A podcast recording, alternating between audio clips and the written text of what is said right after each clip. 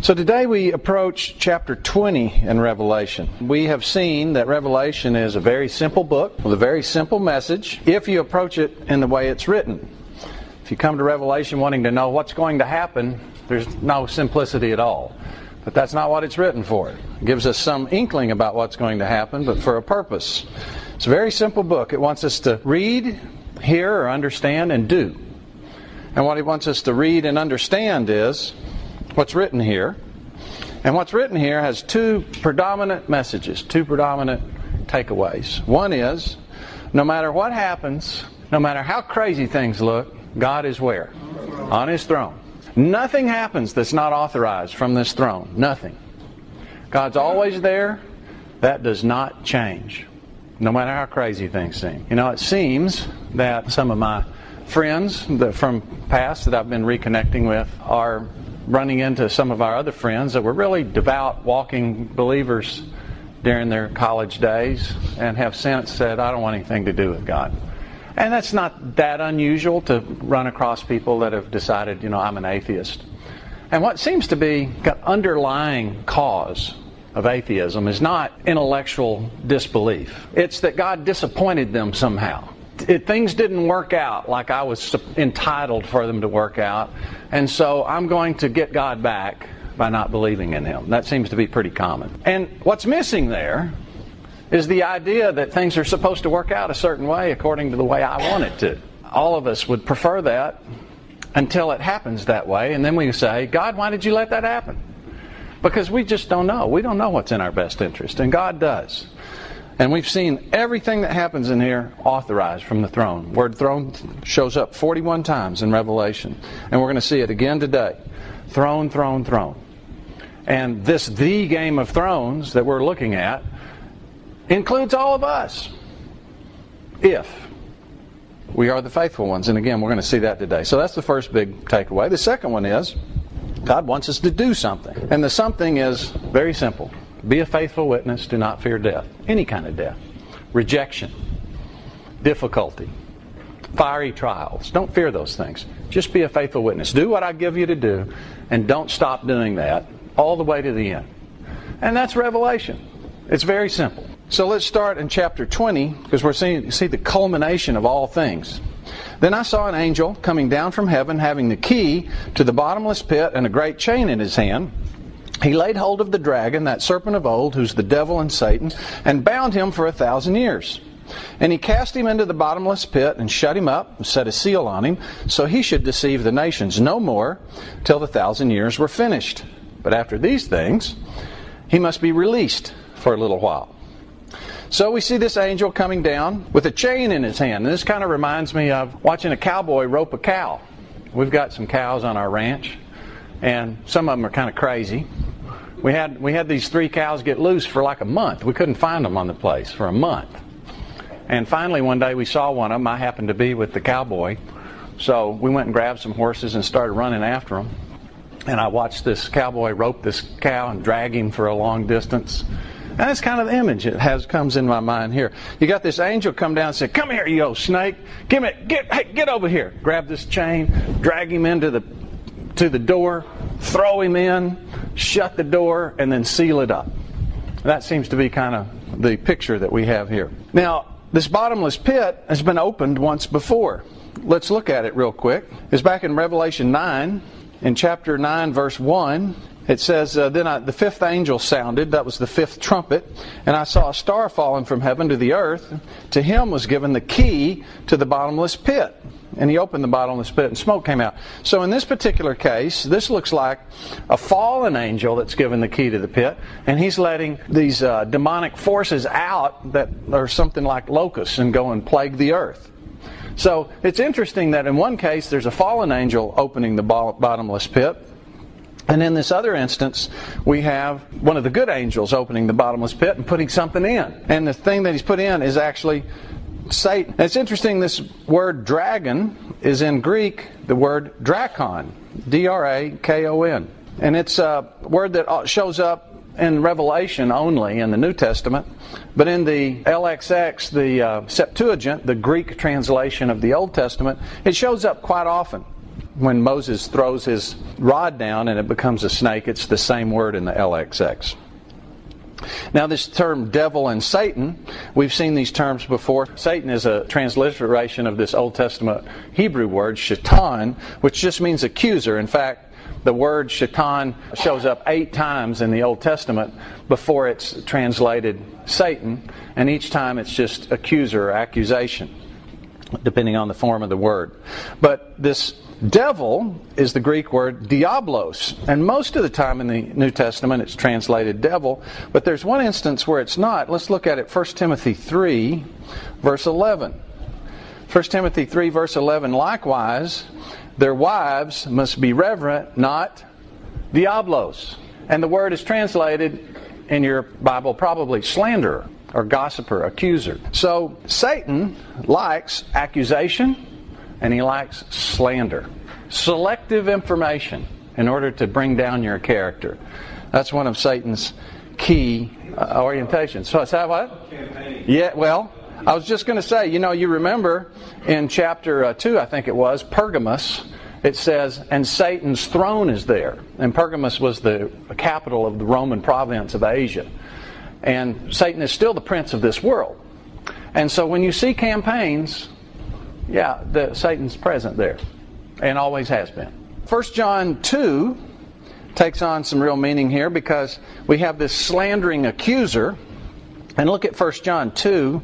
My little children, these things I write to you so that you may not sin. 1 John's written to believers, and the point of 1 John is don't sin, and here's what you do if you do. Uh, because there were these Gnostics going in saying sin doesn't really matter. That's just something you do in your body your spirit is all that matters. And he was countering this. No sin matters a lot. And if anyone does sin, so I don't want you to sin, but if you do, if anyone does sin, we have an advocate with the Father, Jesus Christ the righteous. And he himself is the propitiation for our sins. So we have this accuser standing before God, accusing us day and night, and we have Jesus there taken up for us. And that's a really cool picture.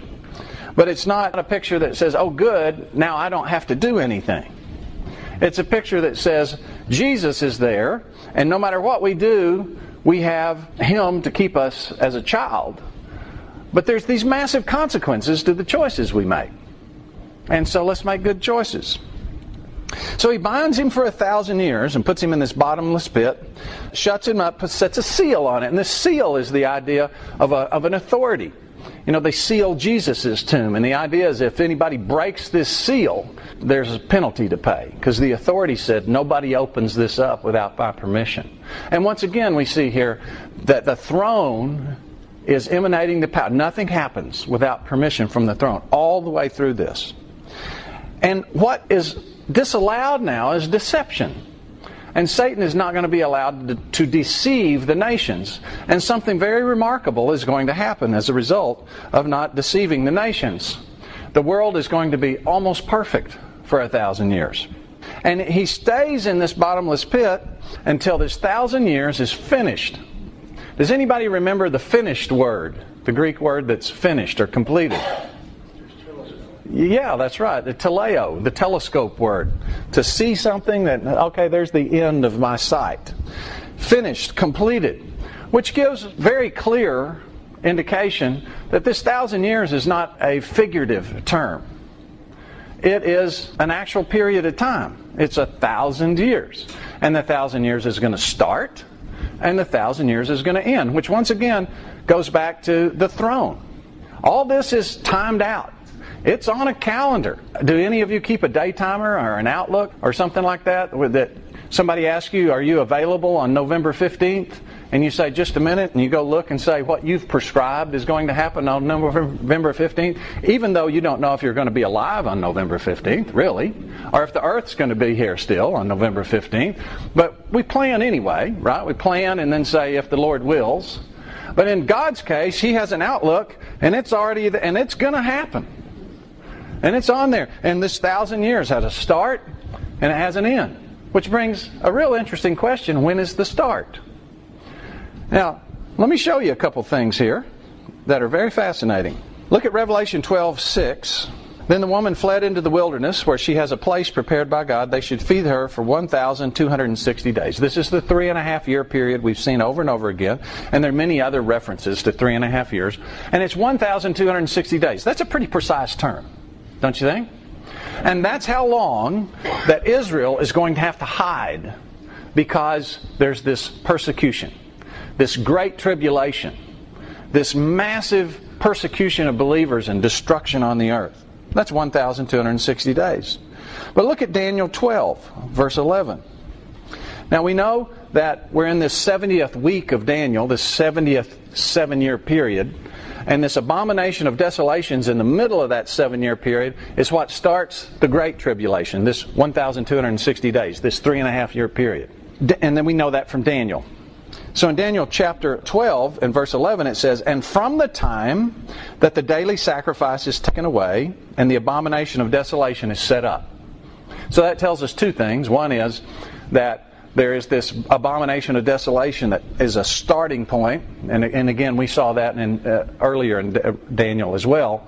And that associated with the abomination of desolation is this taking away a sacrifice, which tells us there is what? A temple. Yeah, there's sacrifice, so there's a temple. The temple's been reconstructed. So from that time, there shall be 1,290 days. So there's 30 days not accounted for. 1,260 days, Israel flees into the wilderness. So there's 30 days either on the front or the back of that where something else happens. And then it's verse 12, it says, Blessed is he who waits and comes to the 1,335 days. So you add another 45 days and something else momentous happens. Now, I have no idea what that is. I don't know if the 30 days is on the front or the end. I don't know what happens in those 30 days or those 45 days. I'm sure there's things that you could piece in here and try to figure out what that is. I don't think that's the point. I think the point is God has all this programmed out. It's real specific. And on that day, something really amazing is going to happen on that day. And you can only have that be the case if what? God's on the throne. It can only have that be the case if God is in control of history. And that's one of the huge takeaways from Revelation. No matter how crazy things look, God is in control. He's on his throne. He is in charge of history. But Satan is going to be in there bottomless pit for a thousand years, and then he's going to be released for a little while, which is really odd, but that's what's going to happen. So let's go to verse 4 of chapter 20. Chapter 20, verse 4. And I saw thrones, and they sat on them, and judgment was committed to them. Then I saw the souls of those who had been beheaded for their witness to Jesus and for the Word of God, who had not worshipped the beast or his image, and had not received his mark on their foreheads or on their hands. And they lived and reigned with Christ for a thousand years. But the rest of the dead did not live again until the thousand years were finished. This is the first resurrection. Blessed and holy is he who has part in the first resurrection. Over such, the second death has no power. But they shall be priests of God and of Christ, and shall reign with him a thousand years. Thousand years here shows up one, two, three, four times in seven verses. It's a pretty well emphasized point. And you know what I think that means? It's going to be a thousand years. A thousand years is a long time. You know, a thousand years ago, Vikings were roaming the earth. It's going to be a totally different place for an entire thousand years. Now, how certain is this? Can we be certain there's a millennium? Is this not just a spiritual indicator that something spiritual is going to happen? I know Matt gave you a really great overview of the millennial kingdom and all the Old Testament verses that point to that and made the point that we don't have a ton of that in Revelation, but we don't need a ton of that in Revelation because the whole Old Testament points to it. But let me just show you one Old Testament passage, Isaiah chapter 9, verse 1. Isaiah chapter 9, verse 1. And let me, let me start with the middle of verse 1 the land of Zebulun and the land of Naphtali, that's the Galilee area, and afterward, more oppressed by her, is just talking about, you know, this is going to be something that's going to take place. by the way of the sea, beyond the Jordan, in Galilee of the Gentiles, the people who walked in darkness have seen a great light. Has anybody ever heard that verse before? Who's that talking about? Jesus. And we know that verse from the New Testament because the Jews were saying, Who, whoever good ever comes out of Galilee? Well, look at look at this verse in in uh, Isaiah. The Messiah comes out of Galilee, and then it goes on and says, verse three: You've multiplied the nation, increased its joy. They rejoice before you, according to the joy of harvest, as men rejoice when they divide the spoil. For you have broken the yoke of his burden, the staff is his shoulder, the rod of the oppressor. See, you're going to be delivered from oppression, as in the day of Midian. I think that's probably referring to uh, Gideon's deliverance. I think it was the Midianites that came up upon uh, Israel there. For every warrior's sandal from the noisy battle and garments rolled in blood will be used for burning and fuel of fire. Does that sound familiar? Because we had this time period where we had to clean up, and it took a ton of time to clean up from the battle, and the blood ran to the chest of a horse. So there's going to be a massive battle. And then look at verse 6 For unto us a child is born, unto us a son is given, and the government will be upon his shoulder. Now, has this already happened? Verse 6 For unto us a child is born, unto us the son is given. Has that happened? Was it spiritual or physical? It was physical, right? And has this happened and the government will be upon his shoulder? Well, sort of.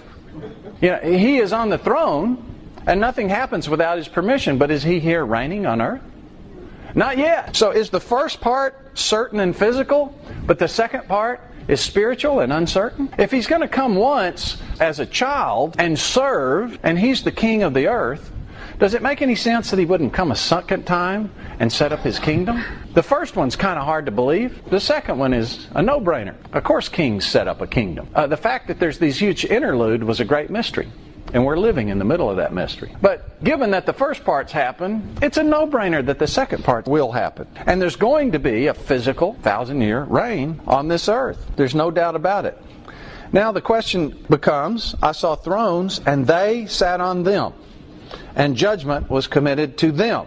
So who is them? Well, in this passage here, we see part of the answer in the next sentence. Then I saw the souls, psuche, the lives, of those who had been beheaded. Now, as a, an aside, this term souls being pasuke, lives, is very encouraging to me. Because you can go through and anywhere you see soul, you can substitute in life. It means you as a person, you as an individual, your personality. This is very encouraging to me. There's not any sort of a change in who I am in the sense of me as an individual. The change is in the housing that I'm in and the station that I'm in. I'm ready for a new house. Mine's falling apart. My body's starting to deteriorate, and I'd like to have a new one. So that part I look forward to. But I'm really glad I get to still be me. And that's going to be us. And who is going to sit on this throne? Well, part is those who have been beheaded for the witness of Jesus. Witness. Remember the Greek word that's witness? Martyreo. These particular witnesses are what we call in English martyrs because they lost their lives. They're, they were beheaded so apparently, beheading is going to become extremely widespread. We can see that starting a little bit in our world. Beheadings making a big comeback. We could be right on the doorstep. We, we don't know. So then the question is is that all who's sitting on the throne? I'm going to say, no, that's not all who's sitting on the throne. I'm going to show you some verses where I'm going to advocate that there's other people sitting on the throne during the millennial kingdom. Let's look at Matthew 19, verse 28. Matthew 19, verse 28. Let's start in verse 27. Then Peter, the spokesman, answered and said to him, Jesus, and this is after they're doing the rich man can't go through the eye of the needle, and Peter's responding that. And he says, See, we have left all and followed you. Therefore, what shall we have? Now, don't you love Peter? I do. I just love Peter. He speaks on behalf of me. Because this is what we all want to know. What's in it for me. You know, we try to pretend like we don't seek our own best interest. Look, this is the way this works. We're designed in such a way where we can't not seek our own best interest. Well, let me restate that. We can't not seek what we perceive to be in our own best interest. The point of renewing the mind is to get God's perspective so we can actually seek what's in our best interest instead of what we think's in our best interest but is actually in our own destruction. And Peter's not shy about that. He says, Well, we left everything to follow you. What do we get? And Jesus said to him, Assuredly, I say to you, that in the regeneration, the millennial kingdom, when the Son of Man, that's Jesus, sits on the throne of his glory, his glory as the King of the earth, as the King of humanity, you who have followed me will also sit on twelve thrones, judging the twelve tribes of Israel. That's what you get, Peter. But don't get above your raisin, because it's not just you, verse 29. Everyone who's left houses, or brothers, or sisters, or father, or mother, or wife, or children, or lands, for my name's sake, shall receive a hundredfold and inherit eternal life. Eternal life is a gift and a reward. But many who are first will be last, and the last first. So I'm going to give you a tremendous reward. But you know what? I might give somebody who is really puny in the eyes of man just as great a reward. So this would indicate to me that at least the 12 disciples are included. And I'm 100% confident they're not going to be beheaded because they already got martyred once. They've already been martyred. So they're included. But is it only them? Is it only them? I, I don't think so. I don't think so because he said in that in that passage in 1927, he says, "It's not just you. I'm going to include everyone who suffered for my sake." And again, what's one of the main takeaways from Revelation? One of the main takeaways from Revelation is if you will be a faithful witness, I'll make it worth your while. I'll make it worth your while. Now it's interesting. We have a lot of people who want to know exactly what's going to happen, how this is going to come about, and what's going to happen to the people who aren't reigning during the thousand years. And I think the answer is quite definitive. I don't know what's going to be happening to those people. I'm very confident of that. But the ones who are the overcomers, who are the victors, who have paid the price, who have been the faithful witnesses, I think it's pretty clear they're included into them that's going to reign and live with Christ for a thousand years. Live with Christ. We were dead and now we're raised to life again, and now we're going to be reigning for a thousand years. But the rest of the dead, in verse 5, did not live again until the thousand years were finished. Well, who are these people? And what does that include? I'm not sure, but there's one aspect of this that's very interesting. Let's look at Isaiah 65, verse 19. This is a millennial kingdom passage. It says, I will rejoice in Jerusalem and joy in my people. The voice of weeping shall no longer be heard in her, nor the voice of crying. No more shall an infant from there live but a few days. There's not going to be any infant mortality in this time period. Nor an old man who has not fulfilled his days, for the child shall die a hundred years old. So in the millennial kingdom, when someone reaches a hundred years, they're going to still be considered a child. Death is going to be a very rare thing during the millennial kingdom, but not something that doesn't happen altogether. So there'll be some dead that take place during the millennial kingdom, although it's rare. And that's interesting. But who else is dead that is not resurrected until the thousand years are, are finished? Well, let's look at this idea of the first resurrection in verse 5. This is the first resurrection. Blessed and holy is he who has part in the first resurrection. So you're blessed happy, makarios. It's the same thing as blessed are the poor in spirit and so forth in the Beatitudes. Happy. This is really a happy thing if you get to be in the first resurrection. Philippians 3.11 says something that's kind of sim- similar. And Paul says, see, maybe start back in um, verse 8. He's talking about being a faithful witness. Once you get attuned to looking at this faithful witness idea, it's all through the Bible. Philippians 3, verse 8 Yet indeed I also count all things as loss for the excellence of the knowledge of Jesus Christ my Lord, for whom I have suffered the loss of all things. And count them as rubbish. So everything I've lost, I count just like somebody came and took my trash out, that I may gain Christ and be found in Him, not having my own righteousness, which is from the law, but that which is through faith in Christ, the righteousness which is from God by faith, that I may know Him and the power of his resurrection in my daily life today, because that's what Paul admonishes us to do. This is how we become a faithful witness. Live the resurrected life, not the old man life. And the fellowship of his sufferings. If we live the resurrected life, we will suffer with Jesus. And then he says, being conformed to his death, if by any means I might attain to the out resurrection, this is an exo anastasis, anastasis, I don't know how you say the word. It's a different word that means the out resurrection. It's the only time it's used from the dead. A special resurrection. So maybe that's what, and he clearly he's not doubting whether he is righteous in in the sight of God, that he's been justified before God. There's no doubt there. What there is here is I'm not teleo with my life. I'm not finished. I'm not completed. And I know if I want to win this special resurrection, I have to make it all the way to the finish line. The Apostle Paul thinks that way. Now that's challenging, don't you think? But there's no retirement from the Christian walk. There's no pushing in the clutch and coasting through the finish line. There is be a faithful witness until death. And it's never too late to start, no matter how old you are. It's never too late to start because the first will be last and the last will be first. Remember the parable of the guy that's at three o'clock and, and work stops at five? And he gets he gets called to the vineyard and he works two hours and gets a full day's pay and everybody complains, Hey, I, I, I worked all day and I got the same amount of money. And Jesus says, So what's your problem if I want to be generous to the guy that was waiting all day long for a job and then started and gave me gave me two good hours? So it's never too late and never quit. Those are really clear principles here. But there's some kind of special resurrection. And maybe that's what this is talking about the first resurrection. Maybe this is an overcomer's resurrection. And it's associated with reigning with Christ for a thousand years. Now, I find in conversations sometimes this is a unwelcome thought for people. But in conversation with them, it's because they want the idea that there's no real consequences to their actions on earth. And the idea that there's something that they miss out on that's so amazing that it would really be devastating to miss out is something they don't really want to think about. Well, there's a reason why God gave us this admonition.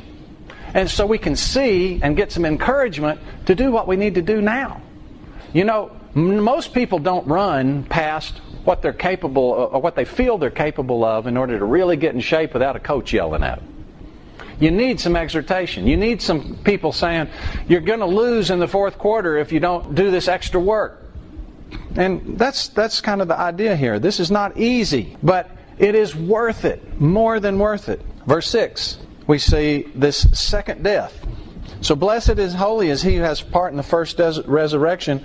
Over such the second death has no power. Now the second death, later in this chapter, in verse 14, is clearly spelled out what it is. If you look over at verse 14, then death and Hades were cast into the lake of fire. This is the second death. The second death, I think, is clearly the lake of fire. And if we look back in Revelation 2, verse 10, it says, Do not fear any of those things which you're about to suffer. This is the suffering church. Indeed, the devil is about to throw some of you into prison that you may be tested. Now, who would have actually thrown them into prison in, the, in that day? We're back, we're back in the letter to the churches that existed at that time. Would they have seen a snake come and throw them in prison? It would have been a Roman soldier throwing them in prison. But remember, Satan's on the throne of Pergamus. So Satan's going to throw some of you in prison that you may be tested. And you'll have tribulation 10 days. Be faithful until death. Now there's the, there's the theme again and I will give you a crown of life. He has an ear, let him hear what the Spirit says to the churches.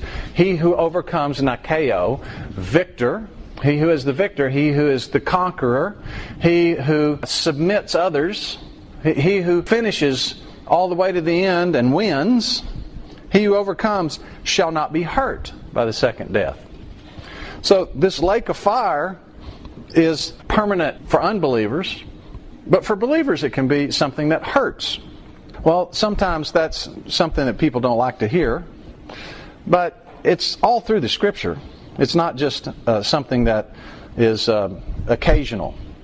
We have a God that's a consuming fire. If we're in the presence of God, we're in the presence of a consuming fire. And what we're going to see a little later is that the sea is going to give up the dead, and Hades is going to give up the dead and we have to figure out what the sea and Hades is. But what we do know is what the first resurrection people are doing.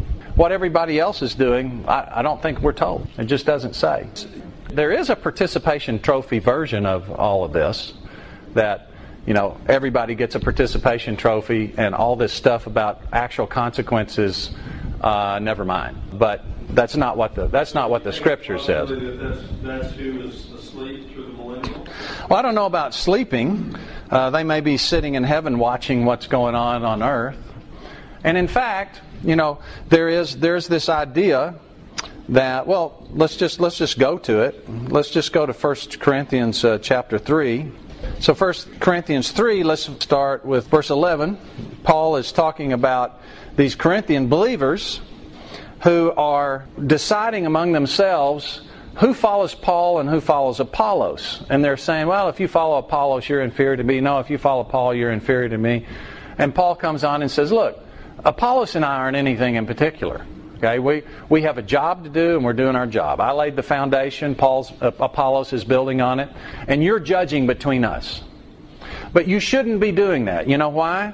Because you don't get to judge. God gets to judge. And here's how that's going to work. So start in verse 11. For no other foundation can anyone lay which is laid, which is Jesus Christ. And that's what I did, Paul.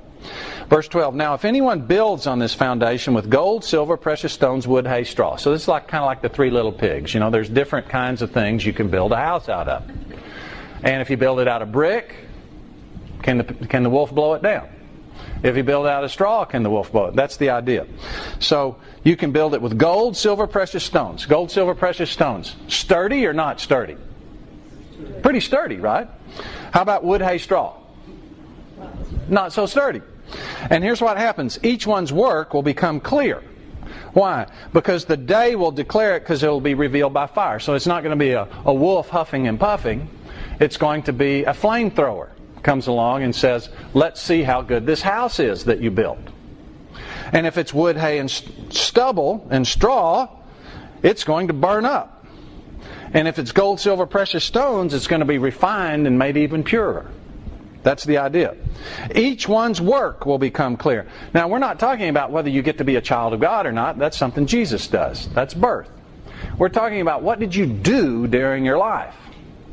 And now that becomes clear. The day, the judgment day, will declare it. And again, Paul's saying, you can judge Apollos and I if you want to, but you're sitting in someone else's chair when you do that. And you're making a judgment that doesn't belong to you. Instead of judging between Apollos and me, what you should be doing is worrying about your own judgment. That's what you should be worrying about. What are you doing? It's one thing to, to judge me and Apollos and me. Focus on you and your work and what, what's going to happen when it revealed, when your work is revealed. It'll be revealed by fire. And the fire will test each one's work of what sort it is. If anyone's work on which he has built on it endures, he will receive a reward. You'll be an overcomer. You'll be reigning, potentially. And I'm sure there's rewards for people that don't make the reign. Uh, there seems to be this gradation seems to be pretty clear that there's a different grading of different people and everyone's graded on the basis of what they did with what they had. What gifts did you have and what opportunity do you have? To much who's given much is required which means to whom little is given little is required right? Because you can't expect a child to do the work of a man. If you go out and you're digging a ditch and you give the little boy a shovel and he gets 10 scoops during the day and is trying, well, that's pretty good. And if, if a, a grown man who's really muscular says, well, he only did 10 scoops, that's all, I should only have to do 11, you look at the guy and say, kind of wimp are you? Get busy, right? It's, it's a matter of what did you do with what do you have. Verse 15, if anyone's work is burned, he will suffer loss. So here you are on the judgment day, standing before Jesus, suffering loss. Why? Because learning requires suffering, and discipleship doesn't stop when we get to heaven. We're all predestined to become conformed to the image of Christ. And that's going to keep going until we learn everything we need to learn. And that's good. It's good for us. That's why. He himself will be saved. So this isn't are we going to pasuke or not, or is our lives going to continue on? This is not are we really believers or not. This is who do we become? What is our station going to be? He himself will be saved, yet so as through fire. So there's going to be people in heaven during this time period that walk in a room, everybody's smells like smells like smoke in here. You, you know, who's singed?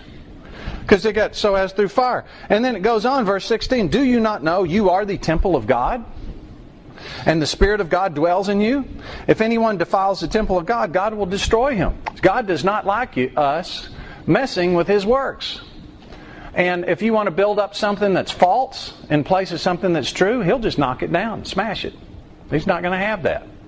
Why? Because He's called His people to holiness. And we've all been predestined to be conformed to the image of Christ. Here's our choice. Do we want to do it through the fiery trials of persevering obedience? Or do we want to do it by having everything burned up and then learning through that way as we lose the opportunity to reign on earth and we're doing I don't know what? It doesn't tell us. Now, here's why I think it doesn't tell us. Our inclination if it tells us, okay, and here's what it's going to be like for everybody else, is to say, hmm, okay, so it's only a thousand years, and reigning on earth doesn't sound all that good. Sounds like a lot of work. And this other thing, so you, you so you're telling me I can wander in the desert and my shoes won't wear out, and somebody will provide my food. All I got to go out and, and do is pick it up, and I won't have many battles. Or I can go into this land. I'm going to have giants and wars and uh, trouble, but I get to own the land. Hmm.